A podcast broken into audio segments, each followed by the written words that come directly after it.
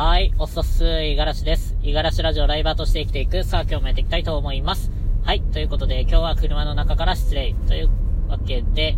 えー、今日は10月の30日金曜日、1週間皆さんお疲れ様でした。今ね、仕事終わりの中移動しているんですけれども、今日はね、えっと、まっすぐ帰宅をせずに、えー、実は、ちょっと寄り道をして映画館に向かっております。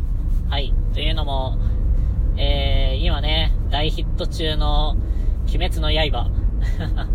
これをね、まあ、別に見に行く予定はなかったんですよ。正直ね、まあちょっと余裕があれば行こうかな、みたいな感じでふわふわ思ってたんですけれども、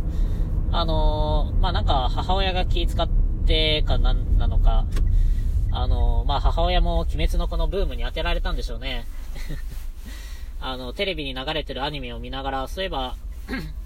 あの、たまたまちょっと映画館行って、今日見てきて、で、ついでに、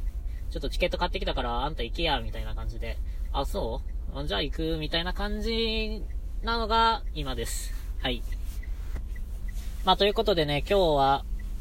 この後、鬼滅の刃を見に行ってくるんですけれども、なんで、まあ、鬼滅の刃を見た後に撮らないのかっていうと、ちょっとね、あの、見る前と見る後で、ちょっと感想を少しお話できたらなっていうふうに思ってるので、えー、今回はね、見る前の、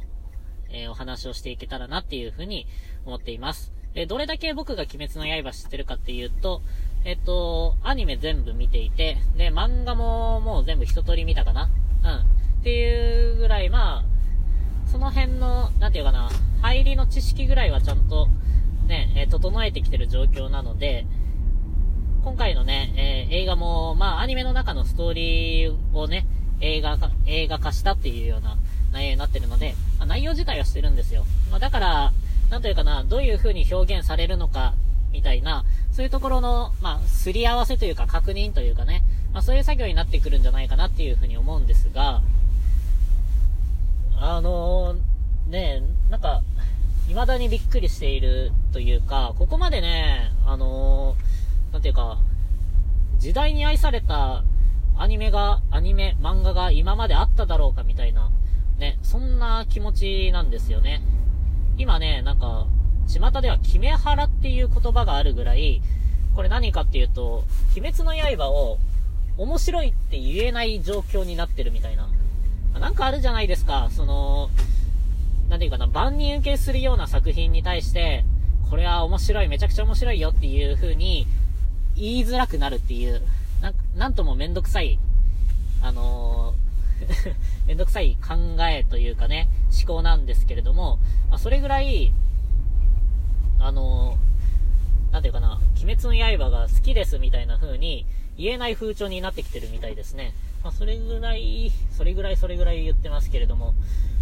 だいぶ、なんていうかな、国民に馴染んできてるような漫画かなっていう風には見てはいるんですけれども、あの、本当になんでこうなったのかとか、その辺を、なんか考えれば考えるほどわからないというかね。えっと、まあ、つまり、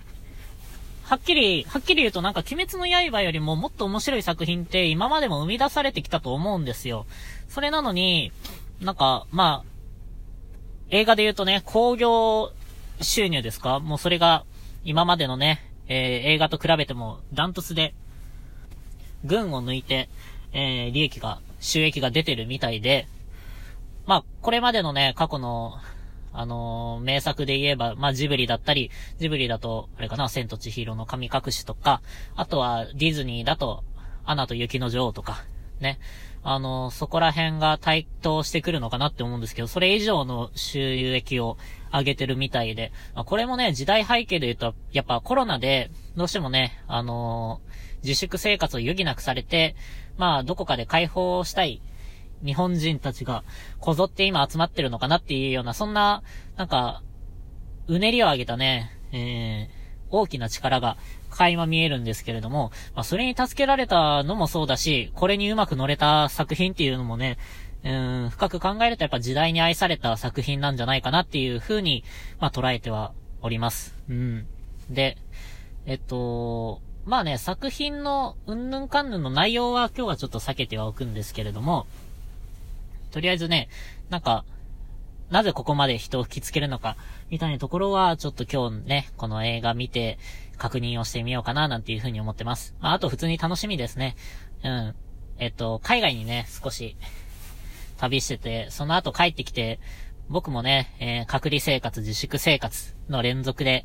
えー、ろくに友達とも遊ばず、うん、まあずっと仕事仕事の日々なので、うん、この鬱憤をね、えー、この映画館で あのー、